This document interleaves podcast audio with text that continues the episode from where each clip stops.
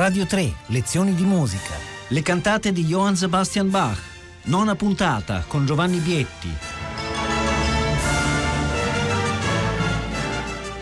Buongiorno da Giovanni Bietti, benvenuti. Continuiamo la nostra serie di lezioni di musica dedicate alle cantate di Johann Sebastian Bach, ma in questo fine settimana, a chiusura del ciclo, cambiamo tono dalle immagini di dolore, di lamenti, di angoscia, di, di, di peccato di cui abbiamo parlato la domenica scorsa. Oggi parliamo invece di immagini molto più allegre, parliamo di cantate profane. Sentiremo in questo fine settimana due delle più celebri cantate profane di Bach, la cosiddetta cantata del caffè, la numero 211, e la cantata contadina di cui parliamo domani.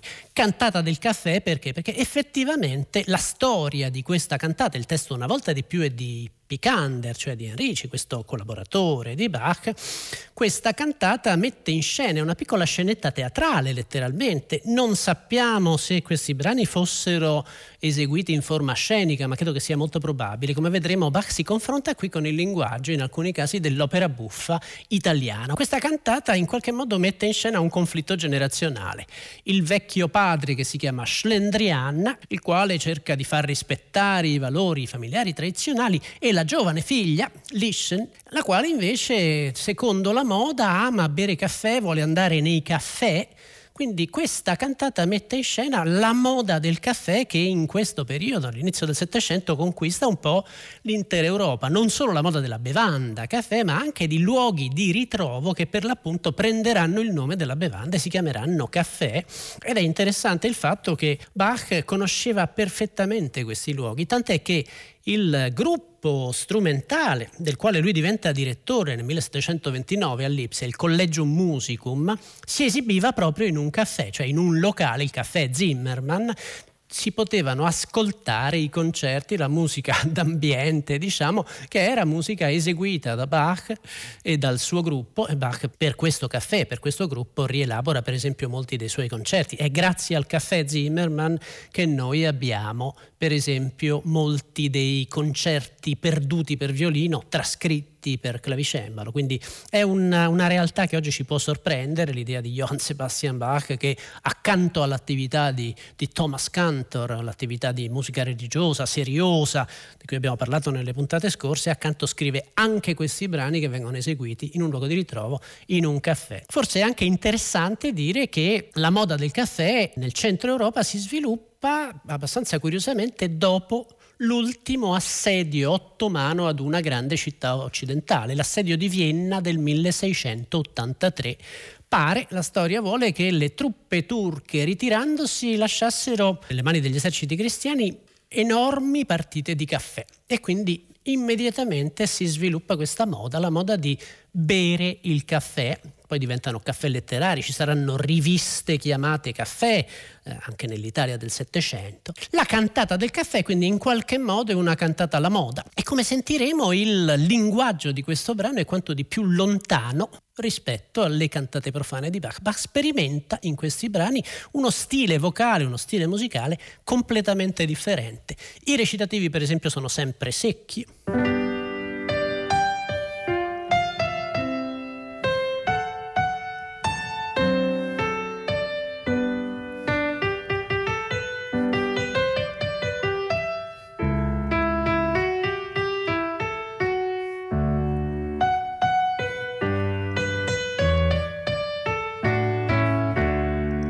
Potrebbe benissimo essere il recitativo di, di un'opera di, di, Porpora, di un compositore italiano, napoletano di quest'epoca. Qui siamo probabilmente fra il 1732 e il 1734, il periodo in cui viene scritta questa cantata. Altro aspetto interessante naturalmente è il linguaggio dell'opera buffa, quindi le onomatopee di cui abbiamo parlato continuamente, gli aspetti descrittivi, qui non servono a sottolineare aspetti dolorosi o devozionali del testo, ma piuttosto invece a mimare i gesti e l'atteggiamento dei personaggi. Questa cantata comincia, c'è un narratore, il tenore, il quale si rivolge proprio al pubblico e gli dice Schweigt stille, plaudert nicht, tacete, non chiacchierate, state a sentire quello che succede. Ecco arrivare il signor Schlendrian con la figlia Lisgen e noi sentiamo, è buffissimo, Bach scrive con pompa. E questa è l'entrata del vecchio padre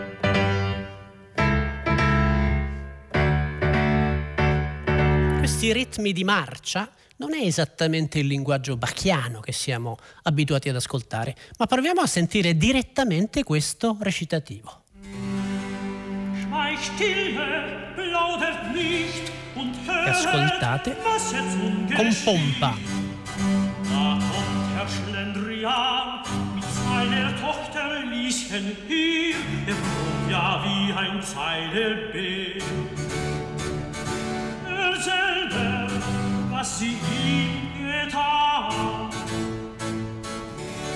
E adesso sentirete ciò che la figlia gli sta combinando, dice il testo. Quindi è una, una, piccola scenetta familiare che mette in scena, come dire, un conflitto generazionale. Il vecchio naturalmente non vuole che la figlia si occupi solo di questa strana bevanda che viene dalla Turchia e la figlia che invece dice il caffè è la cosa più meravigliosa che ci sia. Poi lo paragona, immaginate un'aria di Bach in cui il caffè viene paragonato al vino moscato, anzi è più buono del vino moscato e questo è lo stesso Bach che contemporaneamente nella stessa città scriveva le cantate sacre di cui abbiamo parlato nelle scorse puntate. Quindi come vedete anche i soprattutto direi i grandissimi compositori non vanno mai considerati solo da un punto di vista, bisogna essere capaci di contestualizzarli e di vedere in qualche modo provare a immaginare il mondo in cui vivevano.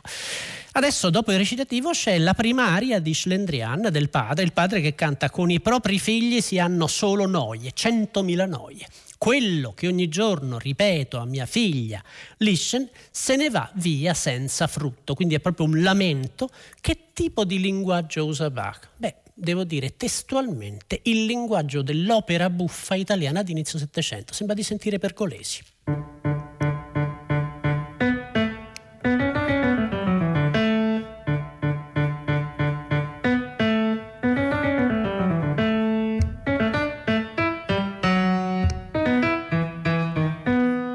Sentite proprio lo stile sillabico, questo modo buffo, scandito di, dire, di sfruttare, di mettere in musica il testo. E in effetti l'accompagnamento orchestrale, una volta di più ci sono i ritornelli.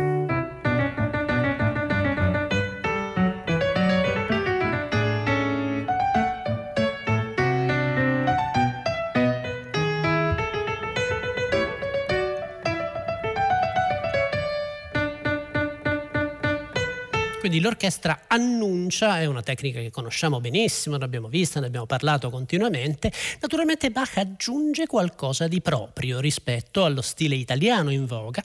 Per esempio, sentite questa figura dei violini.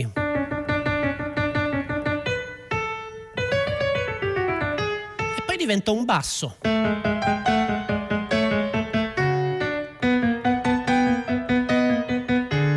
La stessa figura qui è melodia, subito dopo diventa basso, ossia l'elemento contrappuntistico, questa raffinatezza di scrittura, entra a far parte della stile operistico italiano, lo arricchisce in qualche modo realizza una volta di più una sintesi culturale fra la tradizione tedesca e la tradizione italiana. Sentiamo almeno l'inizio di questa deliziosa aria iniziale della cantata del caffè. Sentite i bassi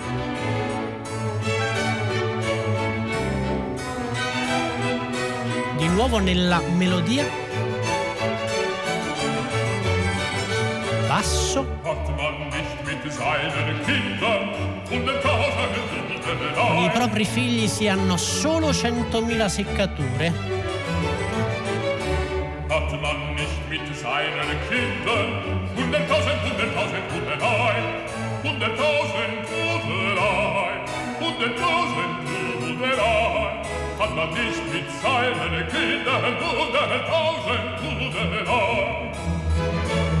Ritornello.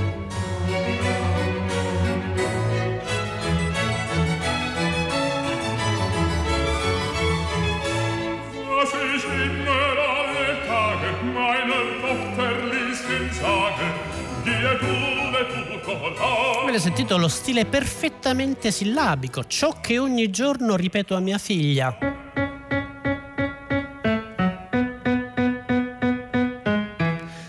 Veramente lo stile dell'opera italiana. Pensate alla serva padrona di Pergolesi, ecco, quel tipo di innovazione che naturalmente conquista l'Europa in pochi anni viene utilizzato anche da Bach. Devo dire una delle sintesi culturali più inaspettate, non ci aspetteremmo certo di, come dire, nella musica di Johann Sebastian Bach. Che immagine abbiamo di questo personaggio con la parrucca serioso che scrive canoni, che scrive musica speculativa, che scrive le grandi cantate sacre, le passioni. C'è un aspetto nascosto, naturalmente minore nella figura di Bach, però è un aspetto assolutamente da valorizzare perché è l'aspetto che lo rende umano, che lo rende un personaggio spiritoso, umoristico un aspetto secondo me interessantissimo. E vediamo adesso il modo in cui Bach differenzia i due personaggi. Il padre si esprime nello stile sillabico, comico, buffo, una figura anche un po' grottesca, un po' comica, il padre. E sentiamo invece la figlia. La figlia è, beh, in qualche modo c'è una simpatia di Bach verso questa giovane ribelle che ama il caffè, perché la figlia si esprime essenzialmente attraverso ritmi danzanti, ritmi di danza. La sua seconda aria è una magnifica siciliana, vediamo se abbiamo il tempo di parlarne, ma soprattutto c'è una maggiore complessità nelle arie di, di Lischen per esempio la prima aria in cui lei canta Ah, che gusto dolce ha il caffè. Il caffè è più amabile di mille baci, più soave del vino moscato. Vi dicevo, nelle cantate profane c'è, ricorre questo accenno ad aspetti materiali, al vino, al cibo, alla birra, eh, sentiremo anche nella cantata di cui parliamo domani, che naturalmente sono elementi che nella musica sacra di Bach sono totalmente banditi e questa è un'aria, un'aria molto famosa per la verità perché Bach scrive un'aria con, concertante con l'uso di uno strumento solista che è il flauto traverso, il traversiere che realizza questo delicato, meraviglioso tessuto.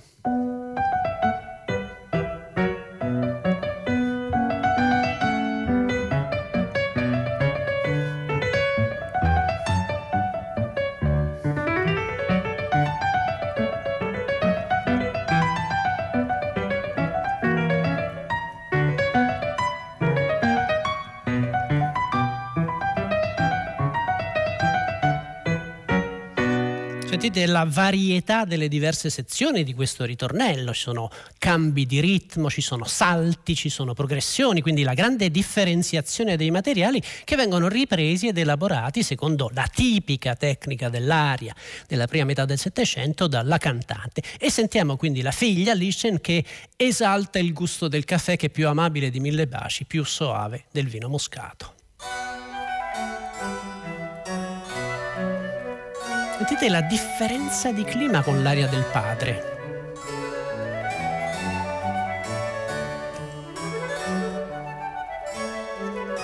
Nuovo materiale. Ancora nuovo. E poi la chiusa. Eccola che comincia a cantare.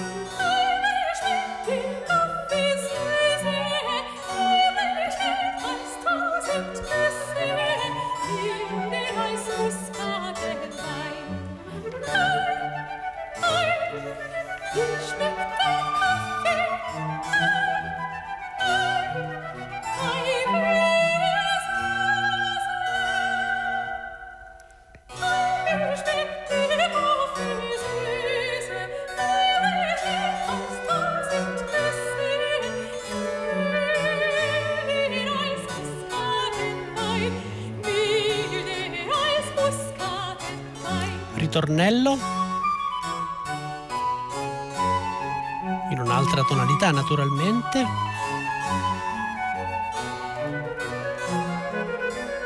Nuova strofa. Caffè. Devo avere caffè. Se qualcuno vuole ristorarmi. Mi versi del caffè?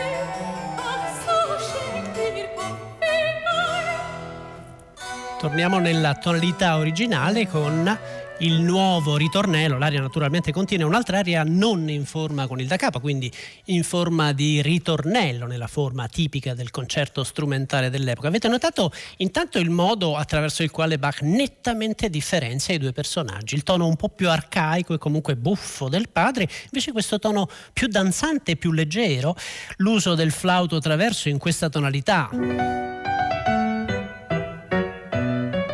La tonalità di Si minore ricorda in modo irresistibile naturalmente la seconda ouverture per orchestra. la famosa badinerie con il flauto solista nella stessa tonalità, diciamo il collegamento fra questi due brani e la, la suggestione è assolutamente irresistibile. C'è un recitativo in cui i due si confrontano ed è piuttosto divertente perché il padre gli dice se non la smetti con il caffè non andrai più alle feste di nozze né a passeggiare. Questi sono gli svaghi naturalmente all'Ipsia nel 1730 e la ragazza dice ah, beh, purché mi lasciate il caffè. E il padre a quel punto canta la sua seconda aria, la seconda aria in cui lui, eh, il testo è brevissimo, dice le ragazze dalla testa dura non è facile vincerle. Poi riflette un po' e dice ma se si trova però il punto giusto da colpire, allora se ne viene a capo. Rapidissima aria. Qual è l'atteggiamento tradizionale che qui Bach vuole mettere in musica in Schlendrian? Nel primo è un po' questo, questa burbera protesta, no? il testo del tenore dice entra in scena come un orso. Nella seconda aria invece lo stile è ancora più arcaico se volete. Vi faccio sentire il, il basso.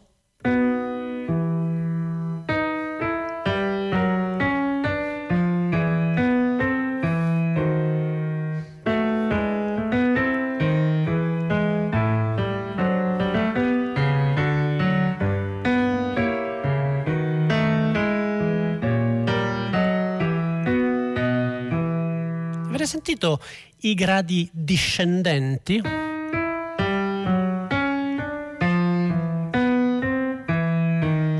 Una volta di più questa è la famosissima, tradizionalissima figura di lamento di cui abbiamo parlato ormai un'infinità di volte durante queste puntate e anche in altre puntate precedenti dedicate ad altri compositori. Quindi un elemento ancora più tradizionale ancora più convenzionale, l'elemento del lamento. Quindi quest'aria è un lamento praticamente, è il lamento del padre che dice ma le ragazze dalla testa dura non è facile vincerle. Lo scontro generazionale si esprime, come vedete, anche attraverso lo stile musicale, lo stile moderno, lo stile di danza, lo stile galante contro lo stile arcaico, lo stile antico. È curioso che in questa cantata abbiamo un po' l'impressione, e in effetti è la ragazza che vince, poi riuscirà con un sotterfugio a farsi certo il padre le promette di sposarla, dice però per contratto matrimoniale il mio sposo mi deve offrire il caffè, quindi vince lei naturalmente, mentre invece ci sono altre cantate profane, la più famosa è la contesa di Febo e di Pan, in cui sembra che Bach parteggi decisamente per lo stile musicale antico, lo stile musicale arcaico. Anche da questo punto di vista è un compositore dialettico, un compositore che accetta inserisce nel proprio stile gli elementi contemporanei, ma in qualche modo li fa sempre dialogare con gli elementi invece più antichi, più arcaici. Sentiamo l'aria, la seconda aria di Schlendrian del padre. Il basso discendente cromatico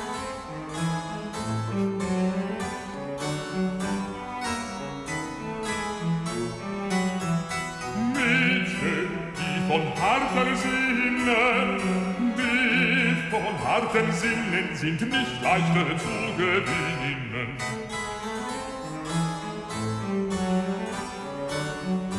Mädchen. Le ragazze? Mädchen. Le ragazze. Mädchen, die von harten Sinnen, von harten Sinnen, sind nicht leichter zu gewinnen, sind leichter nicht, leichter nicht. Von harten Sinnen, Mädchen, die von harten Sinnen sind nicht leichter zu gewinnen. Credo sia molto chiaro, avete sentito che la voce poi canta.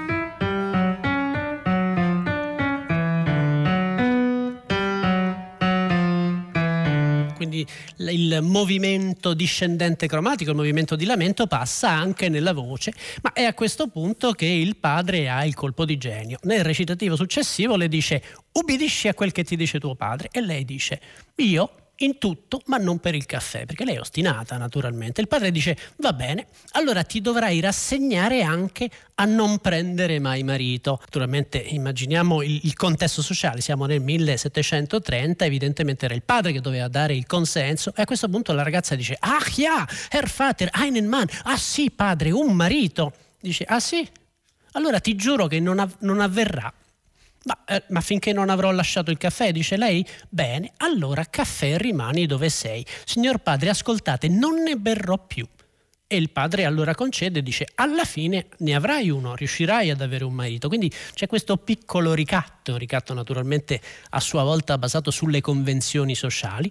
A questo segue la seconda aria della ragazza di, di che canta Oggi stesso, caro padre, fatelo un marito, datemi un marito. Ah, questo sì davvero fa per me. Se accadesse presto che finalmente invece del caffè io trovassi un baldo innamorato. E quest'aria, se possibile, è ancora più danzante, è ancora più leggera, è ancora più in qualche modo contrastante rispetto al lamento, rispetto a ciò che abbiamo visto nelle prime due arie, perché qui Bach scrive una siciliana in forma di aria con da capo, quindi l'elemento danzante si fa ancora più esplicito.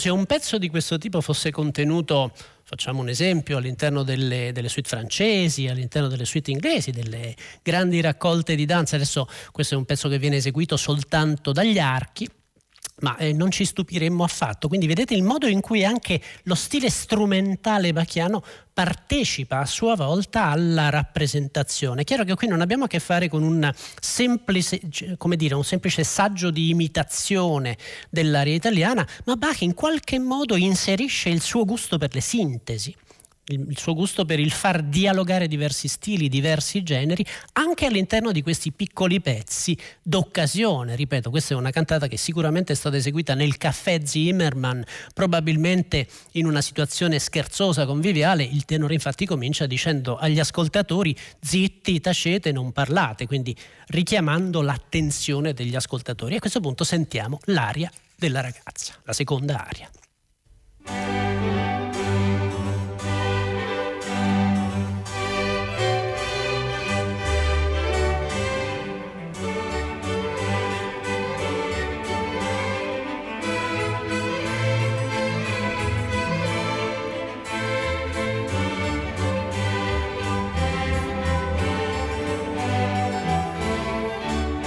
Oggi stesso? Caro padre, fatelo.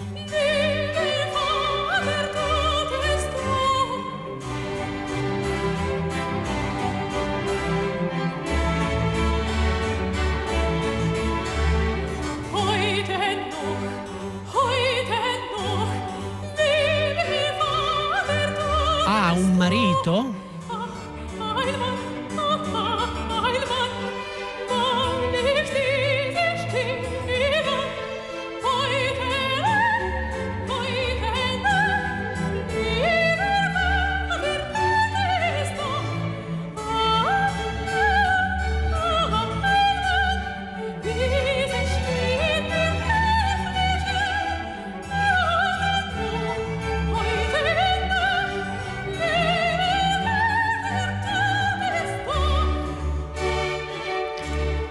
Interessava solo farvi sentire questa atmosfera e avete sentito tra l'altro molto nettamente quanto si muove il basso.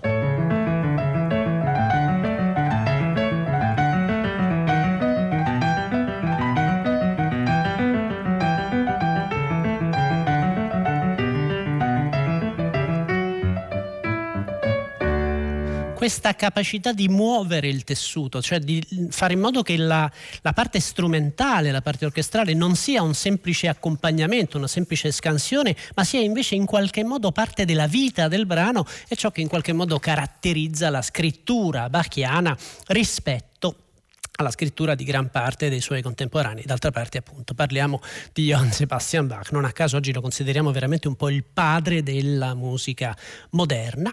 A questo punto c'è un secondo recitativo del tenore, del narratore, che dice il vecchio Schlendrian va a cercare come procurare presto un marito, ma Lichten fa diffondere di nascosto la voce. Nessuno spasimante mi venga in casa se non mi promette egli stesso inserisce nel contratto nuziale che mi sia concesso di cuocermi il caffè caffè quando ne ho voglia e quindi sostanzialmente con questo stratagemma è la ragazza a vincere sul padre, la nuova generazione è il gusto per il caffè. Segue a questo punto un coro conclusivo, tre voci che probabilmente erano il padre, la figlia e il tenore, il narratore, tre voci che cantano la morale e la morale è il gatto non lascia andare il topo, le ragazze restano legate al caffè la madre ama bere il caffè, anche la nonna lo beveva. Chi dunque ha il diritto di imprecare contro le figlie, in qualche modo è il suggello.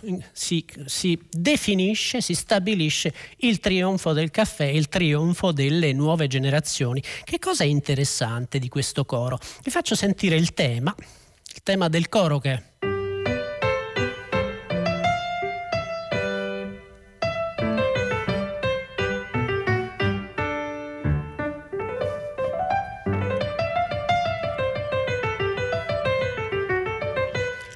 Sentite queste frasi.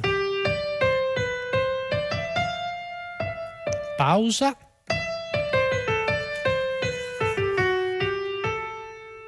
Poi un'altra frase. E un'altra. Chiaramente questo è in stile di canto popolare, il, il, tempo è un tempo veloce, un tempo di burré potremmo dire, ma sentite il carattere di queste frasi.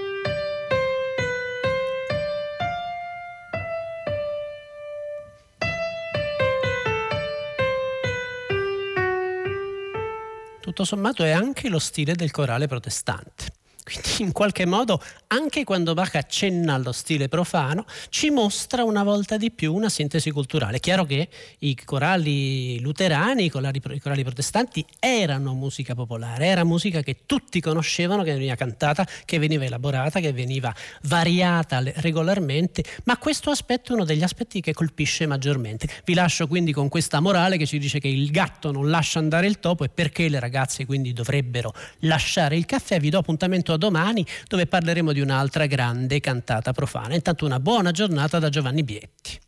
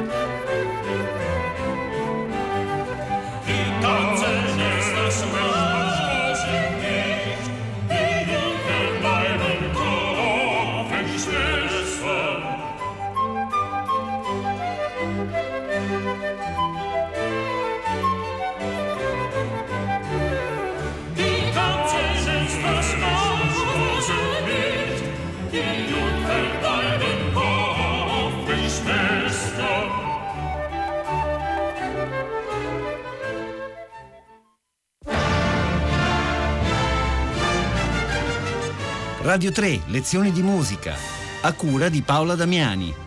Potete ascoltare tutte le lezioni di musica dal sito di Radio 3 e scaricarle con l'app Rai Play Radio.